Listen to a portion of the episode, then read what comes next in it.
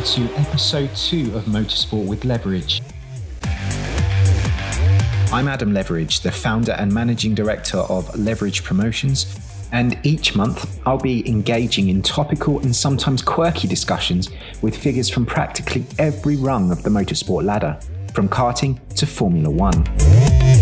I'm here to take you right into the heart of the action, behind the scenes in pit lanes around the world at some of the highest profile motorsport events. In this episode, we speak with Williams Racing Formula One reserve driver Jack Aitken about his climb up the junior single seater ladder and his transition to sports cars. And we look ahead to his 24 Hours of Le Mans debut with Algarve Pro Racing.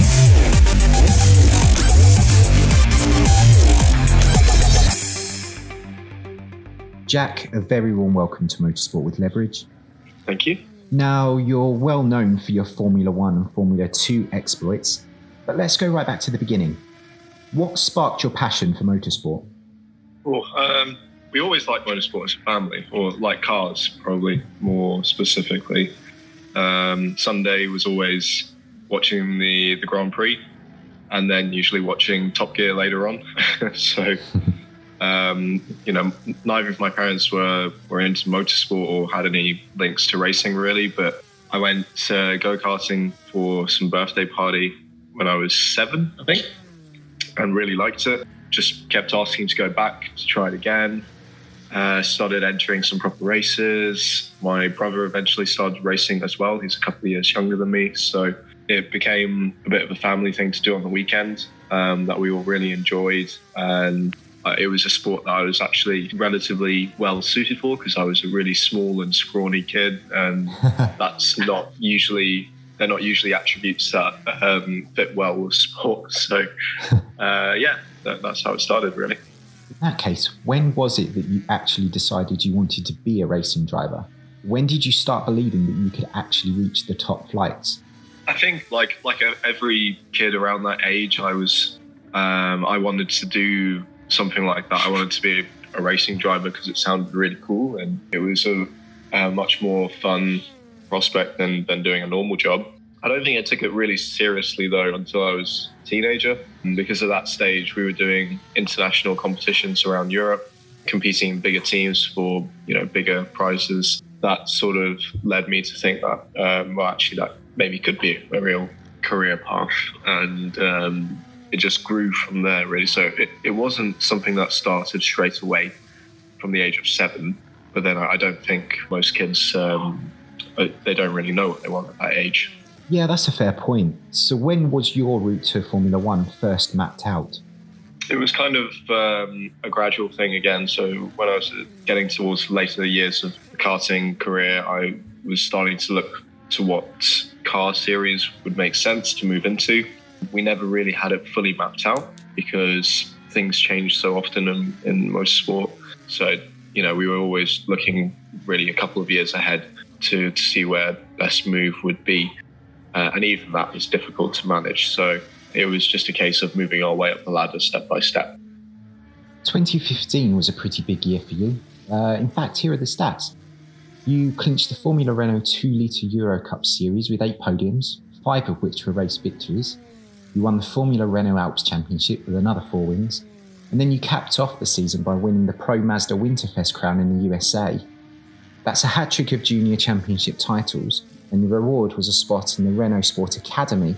Do you feel that was a breakthrough season for you? Yeah, I think it was because it coincided with me finishing um, at school. I, I, stayed at school until I was 18 and um, got my A levels and all of that stuff. It meant that when I left, I had time to finally do a proper testing program in the winter of uh, 2014, 2015. And that makes a huge different, difference in motorsport. Um, so it meant I came into the season actually prepared. We did the Winterfest as a kind of a, a warm up for the year, which went well in itself. And then, yeah, I was just able to, to hit my stride and felt really confident that year. It was, you know, the second year I was competing in the Euro Cup and I knew the tracks, I knew the car, I knew that I was with a, a good team and just um, started getting better and better results. And um, once you get that kind of confidence to, to win, it becomes much easier to then go out and, and win again. do you feel that selection for a young driver program like the Renault Sport Academy is key for those pursuing a career in Formula One? I'm not sure. Uh, these academy programs have become a lot more uh, common uh, than they used to be. It used to be, you know, only a handful of teams that were really pushing that, and now it seems like they're they're growing. But I think if you're getting the results that would justify you to get a place on one of those, you probably have options anyway the downside of the, the academy is that obviously you're you're tying yourself to, to one team. You know, my, my experience was generally pretty positive. I spent four years with, with Renault, their academy, and I, I learned a lot. I know that there's a lot of academies out there that it's just a a title and a badge, and uh, you wear the suit, and that's kind of it. But at Renault, we, we did a lot. There was a lot of um, training behind the scenes, both to get you up to speed physically because uh, at that time I was doing my own training. I, I sort of knew what I was doing, but nothing in depth. And they taught me all of the um, the key things about how to take care of myself and to be more professional about it, basically. And it also gives you a look into a Formula One team, and you can really dig as deep into that as you as you wanted. So I was attending all of the briefings, even if I wasn't at a Grand Prix I would be able to go in on the weekend and sit in the ops room and listen on radio to all the communications. It's a really cool opportunity. At the same time, after four years, I felt like I'd kind of tapped out the things that I could gain from the program, and that was why I sort of decided to switch later on. I imagine it added pressure too, especially as you started competing in the GP3 series under the direct gaze of Formula One teams at the very same time. Sometimes it still came down, still comes down to results. You know, you still have to go out there and win to try and get your seat in Formula One. Being on the program doesn't really give you much of a um, benefit in that sense. So, you know, I felt pressure every year, every race um, in that sense to do well. Very occasionally, there were, you know, more specific goals that were set out for you by the academy, other than just go out and, and do as well as possible. And then, you know, you you could certainly have things put in front of you and said, well, if you do this job this year, then next year this is what will be your reward. This is what you'll get given the, the series that you'll move up to, etc. But it's um, yeah, it's just about dealing with that in a, in a very calm way and focusing on the uh, the job at hand and not not the what ifs and maybes. In 2017, you were in the thick of the GP3 title fight with George Russell you ended the season as vice champion after a fantastic battle. How do you reflect on that? It was a tough year, yeah. Um, I mean, the result on paper is, is pretty good, I think, by, by most people's standards. But yeah, I found it a very, very tough year. Like, it was my second year in GP3 because I'd come from Arden in my rookie year, where, by all accounts, we'd done a really good job. We ended the year as one of the highest point scorers and with, you know, quite a, a good run of podiums. Um, through the last few few rounds, and things were looking good. I moved to ART uh, because they were the powerhouse, and, and, to an extent they still are, and it made a lot of sense. And as a team, we completely dominated that year with four cars. I think we did finish one, two, three, four, or maybe one, two, three, five in the championship. I can't remember. But yeah, it just became a complete internal battle for the championship, which was slightly weird, but um, but made it quite quite interesting in a lot of ways. And George was had come from FIA Formula Three, where he'd been racing at a high level for a few years and had the Mercedes backing, and it was it was quite intense. Um, I I struggled with gelling with the car, hundred percent.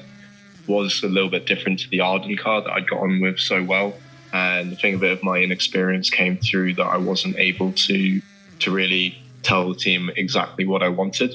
So it, it became harder to um, to pull results out as the year went on, and uh, just felt like I was slipping a little bit further and further back from George. And in the end, he obviously did take the title, so it was frustrating in a lot of ways. But I also learned a hell of a lot because it taught me a lot about the importance of making sure that you get what you need from the team and gel with uh, your engineer and that the communication is absolutely top tier because it's one of the most important things that, that you can do for the result. Of course, that year you sampled F1 machinery for the very first time. What is that experience like for young, aspiring F1 drivers? It, yeah, it was amazing. When I, I got told that I was going to get that test, I think at mid summer break, um, so after Budapest, because there was a certain criteria I had to hit. I can't remember exactly, but um, I hit the criteria in Budapest, and um, they told me, "Yep, so you're going to go and do that test in Jerez." It was in the 2012 Lotus as it was, but renamed Renault. The first uh, laps that I took were, were very special, as it will be for any any guy or girl who's aspired to be an F1 for that long. Just the noise of the machine as well, because mm. it was one of the old V8s, was was really really cool as well. We yeah we did a, a little program through the day, getting me up to speed, slowly letting me me try more of the performance of the car, and eventually you know just uh, letting loose a bit and setting some some really good lap times and uh, getting comfortable with it and just you know getting to learn it as any other single seater car really. But mm. there is something special about F1 you know every car is unique in the sense that they they build it as a prototype whereas F2 and F3 cars are built relatively on a mass produced scale that means that mm, you know it's harsh to say corners are cut, but nothing is really built um, to the same level of um, having an eye on performance, and you feel that when you sit in an F1 car that every really everything that you do is um, is met with a level of precision and perfection, and uh, just makes it a really special place to sit. I don't doubt that at all. And you must have impressed because you were eventually appointed official test driver for the Renault Sport Formula One team in 2019. Testing is so limited in F1 nowadays, so what does that role entail? And in what ways were you able to showcase your abilities in a bid to secure an F1 race seat? After all, that's what these programs are all about. Yeah, it, it is a problem with Formula One these days. Uh, I think they're making steps to combat it with um, having the young driver FP1s and things like that. But at the time in 2018, opportunities were very limited. I think I did that year uh, my first test in contemporary F1 machinery uh, with the rookie test in Barcelona. I did that, and then later in the year, I believe that I also did a Pirelli test at Suzuka, which was probably the best day that I've spent in a racing car ever just amazing. New tires going on every every run and just pounding around for a whole day um, with the whole track to myself. Pretty epic circuit as uh, well. Yeah, yeah, not bad. Yeah, as a test driver, it meant that I was traveling uh, a bit more often with the team, and I just tried to integrate myself a little bit more. I, I got to know the engineers and the race team, uh, the mechanics, the drivers, even, and uh, just trying to absorb information and just taking that a little bit further than when I was only in the academy. Uh, but other than that, yeah, there, there really aren't many opportunities to make yourself a proper test driver. In that case, do you feel the motorsport industry needs to provide young drivers with more support and opportunity? I think that um, it was definitely better in previous eras for, for young drivers, mainly because of the testing. And the limits that we have on testing now mean that it's it's very difficult to get track time and even the track time that is available, a good portion of it gets snapped up by people who bring backing and who are willing to pay for that time. That's probably the, the main problem. Everything else, I think, you know, there's a lot of support in terms of academies that are available now. Funding uh, through those academies seems to be as good as ever. But yeah, it would be great if F1 could find some way of introducing um, a similar level of testing to what it was, you know, a decade ago or even more like two decades ago, I guess, because race drivers simply don't have the time, energy, will to, to do that much testing, and it opens the door for young drivers to do the development. Mm-hmm. Of course, you now hold a reserve driver role with Williams Racing, and that led to your F1 race debut in the 2020 Sakhir Grand Prix. What is it like to be called up to the plate at the last minute? Were you prepared, or was it a shock to the system? I mean, both. Yeah, I, I, was prepared in the sense that it, it was still my job. And, and I didn't want to be in a situation where I was presented with the biggest opportunity of my career and I wouldn't be ready for it. So, physically and and also mentally, in terms of knowing the car, the procedures, the team, how they operate, all of that stuff I knew. And I'd done a lot of days in the simulator that year. But still, on you know Tuesday evening when I'm getting ready to do Formula Two at the Sakhir Grand Prix and focusing on that, and you get the call to say there's a chance that you might be in the F1 car this weekend, and it gets confirmed Wednesday. It was still hectic getting in to try and make sure that I was as up to speed as possible because you can do as much prep as you like, but if you're if you've only ever driven in test sessions which was the case for me up to that point, it's still going to be very different to a race weekend. Um, luckily for me, one of the good things about the difference is that there's a lot of track time uh, in a Formula One weekend. You know, in F2 we get 45 minutes of practice before quali. In F1, you get I think at the time it was like three and a half hours of practice. I, I can't remember exactly, but it's a lot. Um, you know, all through Friday, mm. FP1, FP2, FP3, and that gave me time to build up to the car and get used to it slowly. And I felt really comfortable, and it, it helped that it was a slightly new circuit for everybody, so that leveled the playing field out a little bit. But yeah, the weekend was hectic, and it, it really took until the Monday afterwards when everybody had sort of stopped and calmed down a bit myself included, to really um, digest what, what had happened. And you know, yeah, obviously it was a very special uh, time for me. And once you had digested everything, were you satisfied?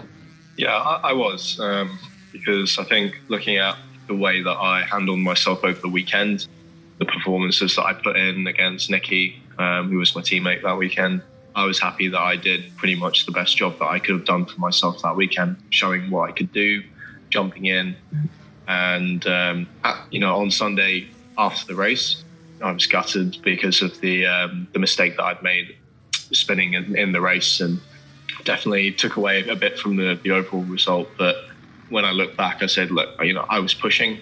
I made one mistake. It was it was just at a bad time in the weekend to, to make a mistake. But the rest of the race, the qualifying, everything that you did with the team, uh, I was I was happy with what I did yeah, would love to have had another shot in Abu Dhabi the weekend after. Um, but that's, um, yeah, fortunately for, for Lewis, he, he got better, obviously. Of course, yeah, this is it. Um, but of course, you've since diverted some of your attention to endurance sports car racing. What prompted that move? Well, it was just looking at my what I needed as a driver. I'd done Formula Two for three years, and I felt like I, I didn't have the budget to be with a top team to challenge for a title, which is you know it's it's a common problem.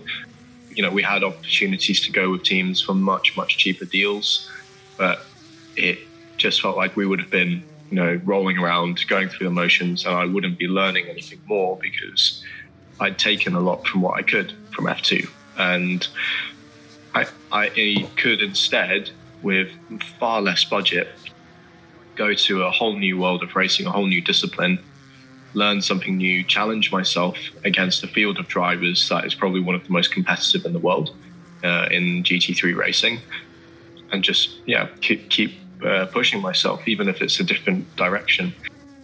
So that's what we decided to do. Williams were really supportive with that at the time, and they felt that it did actually make a lot of sense.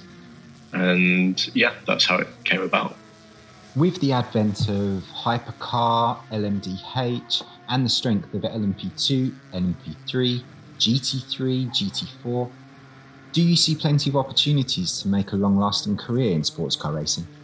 Yeah, absolutely. I think, as has been the case uh, for, for a while, GT racing offers um, far more paid seats per entry than, than most other categories you know, we've got a, a really healthy field of uh, GT racing at the moment with all the manufacturers and the number of drivers that they're employing. You know, that's even extending up, you know, with the the introduction of the uh, LMDH categories uh, coming on this year and in the next years with more manufacturers entering. There's been a massive push by um, manufacturers and drivers alike to get people ready by doing LMP2. So even LMP2 that you know, traditionally you wouldn't be able to get a paid seat anywhere, really, unless you were uh, being paid directly by a gentleman driver. Now that's entering its own little heyday as well, which will, you know, eventually that will stop uh, when the hypercar, the LMDH cars are fully up to speed and everyone has um, taken what they can from LMP2. But it's still great to see we've got a really healthy grid this year at Le Mans and in uh, ELMS where I'm racing, and it's super competitive which is always a great sign. There was quite a dramatic twist to your 2021 season, wasn't there? You broke quite a few bones in a heavy crash in the Spa 24 hours. How was your recovery and what have you had to do to get back to full fitness? I guess as a starting point, the injuries that I had to deal with were um, I had a broken collarbone. It was quite badly broken, so that required a, um, a plate to be put in. And actually, that would turn out to be quite a simple recovery, as most people who have broken a collarbone and, and done that surgery would tell you. You know, when you get the plate put in, you let it settle for a, a week or two, and then you can start pretty much doing what you want with that arm again. It's just a case of building up strength. The more complicated recovery was my back because I had a quite a severe compression fracture in one of my vertebrae, quite low down in L2, um, and that came because just because of the speed and of the impact, my my body effectively was hurled forwards, and the angle at which my upper body was pushed forwards meant that I I basically pressed one of my vertebrae into a triangle instead of it being square. Nice. I've actually had that, that injury before um, in 2015 in a race in Formula Renault Alps in Monza. That was far less severe, and I was able to be back in the car in four weeks. That kind of set up some false expectations for me because when they, they told me what my injury was, I thought, oh, I've had that before, and that's you know I can I can manage that, and I'll be back um, after the summer break. But like I said, this was quite quite severe. Yeah, there was it was a bigger compression and it was lower down in my spine, which is it has more consequences for movement. So I spent a week and a half in Belgian hospital because I couldn't really move. I had to wait for it to stabilize. I was walking around in a brace then for two months just to minimize any further damage and not take any risks. And that meant I was walking around like a like a stick basically. Couldn't move sideways, rotate, bend forwards, up, down.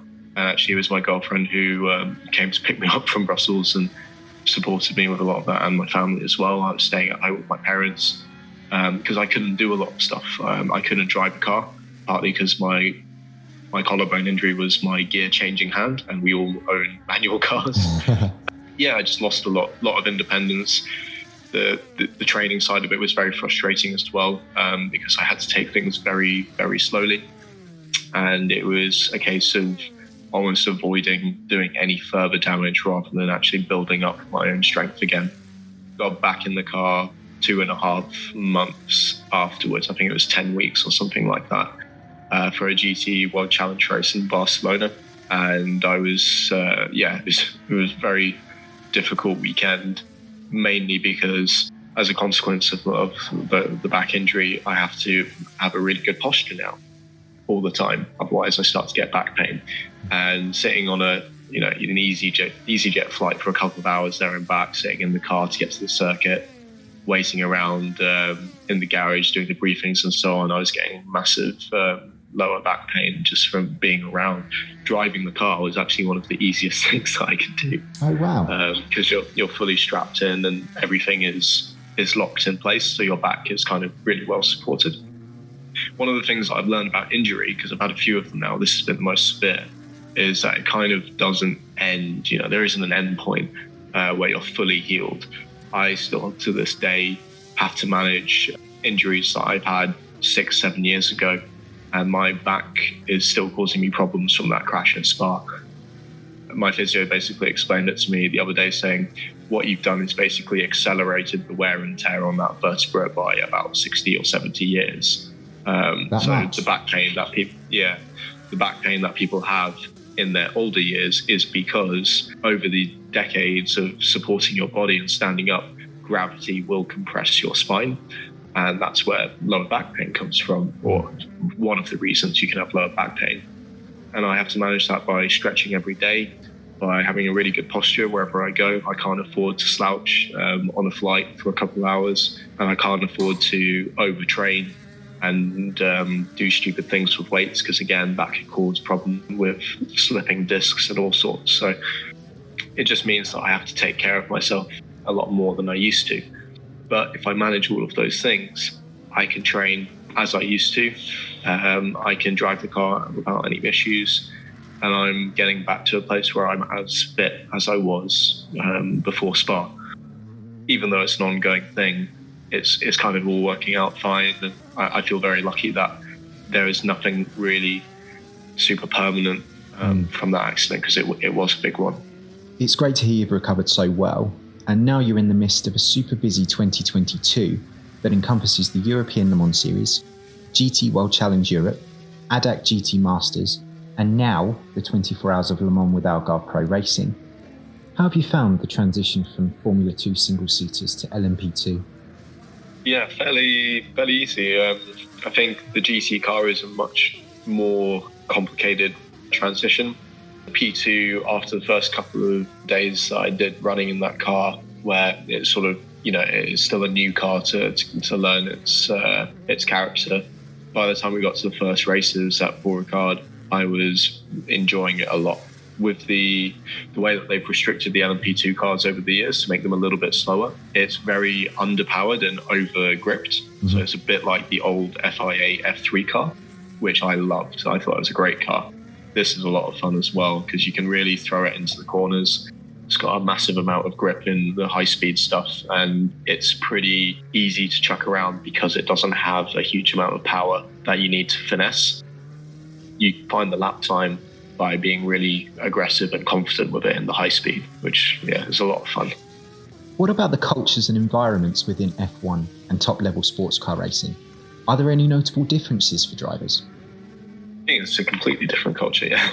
Paddock um, atmosphere in F1 has a lot of massive positives. You know, there's a lot of people who have been working there for a very long time in the, the same positions or just rotating around different teams. It's the same in GT. Um, you see the same old faces, just in different different uniforms. But in F1, I think, um, especially among the drivers, you're less likely to find the relaxed character. And during the race weekend, not just between races, I think stress levels are a little bit higher. Tensions can run a bit higher as well. Whereas in the GT stuff, um, I've found that people are much quicker to just come over between the session and say hi, and have a chat in each other's hospitality, or go and get lunch together. And it's it's a, it's a different different atmosphere. People are still massively competitive, and I'm not saying that they're completely apples and oranges, black and white. There's a lot of people in the F1 paddock that I think get on super easy, and it's there's no problems. And likewise in the GT paddock, there are a lot of people who can be very difficult and who are more um, on the professional end of the scale, let's say. But it, it is a general trend. Which do you prefer? I like both. Uh, you know, they're just different. Endurance racing, you know, I'm going to hit the, the peak of it in Le Mans, and I cannot wait because it's going to be such a team challenge, such a challenge just to get to the finish. And then on top of that, to do well and to get a result which is the reason why I loved. I've watched pretty much the whole of the the Nordschleife 24 hours, which I think takes that even to another level because that stuff is just crazy. But the single seaters and particularly F1, I do miss the individuality of it, like having your own car and everything is is up to you. Quali, the race can be run as you like, and you're responsible for the results, good or bad. Whereas now it, it is a team effort, it's collaborative in, in GT. So yeah, I, I still enjoy working with Williams, whether it's in the simulator or or just um, watching on during the weekends uh, for that reason. But the GT world has a lot to offer, and LMP2 as well. I'm, I'm really enjoying. Sharing the car must be quite difficult. Does it require a change of mindset or approach? Uh, I did. I haven't found it too too challenging, to be honest, from, from the first time that I started sharing last year, because I've been fortunate enough that the drivers that I've been with usually we all want the same things and we have similar tastes and it's um, yeah definitely there are compromises that you have to make usually for me it's less on the driving and it's more on the um, how i fit in the car because i have quite short legs and um, it's always an issue for me to reach the pedals when i'm sharing with other people but um, no I, I like to think that i can get on with most people and that's made my life fairly easy so far my teammates in GT this year, particularly Albert Costa, who I raced with in ADAC. He was very quick last year to give me a hand an experienced Lambo driver and say, you know, try this, try that, uh, or even just to offer a friendly ear. And now we're teammates, and uh, I love it. We, you know, we we are very ready to give up whether it's in a new set of tires in practice for the other because they, they're struggling a bit more and they need to learn, or if we're making a compromise on setup, everything's a very open conversation. So with people like that, it makes it very easy to share a car. So it's now Le Mans week. and you're joining Sophia Flörsch and John Falb Algarve Pro. What do you think of the Aitken Flörsch Falb Algarve Pro combination? I think on paper we, we're one of the strongest in Pro Am. Um, and John and Sophia both have previous experience of Le Mans. John quite a lot, um, which is fantastic. Uh, we've done a test together, which went, went very well at Monza. Just looking at that lower downforce spec package, and I think yeah, we, we have a really good chance. But I'm a rookie to Le Mans, and you never know what's going to happen. Um, you know, we've APR have been great that they've been. We've had a, a couple of briefings and looking back at previous years and what they could have done differently, you can see how much luck can play an influence, whether it's with mechanicals or accidents. Yeah, I'm just going to go in with the mindset of uh, it's my first Le Mans. I have a lot to learn. I'm going to try and uh, do as good a job as I can. And if that brings a good result at the end, then that would be fantastic. Um, but let's see. Earlier, you touched on the difficulties of going from one GP3 team to another. As in junior single seaters, LMP2 is made up of identical cars, in this case, Oreca 07s. How is it going from one LMP2 team to another? Pretty fine. Luckily, I think I learned from that, that year in GP3 uh, some lessons about moving teams and how, having to work with different people so nowadays, I don't find it too too bad. I've worked with a lot of teams in the last two years, and um, APR have got a great car, I think, for Le Mans. I actually knew the engineer before I came on board for Le Mans as well, and I knew Sophia, so all of that makes it a little bit easier. And um, yeah, I've been really comfortable with them so far. I'm really looking forward to to the week as a whole. I think we, you know, if we do everything right, then we're going to give ourselves a really good chance of being right up there in, in Pro Am. So has Le Mans always been on your radar? Is it has it always been a box to be ticked?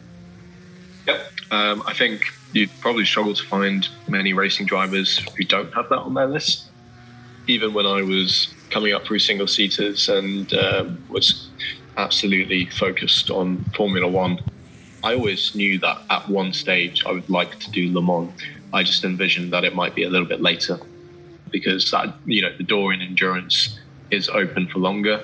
You see guys racing into their 40s, even their 50s, being really fast.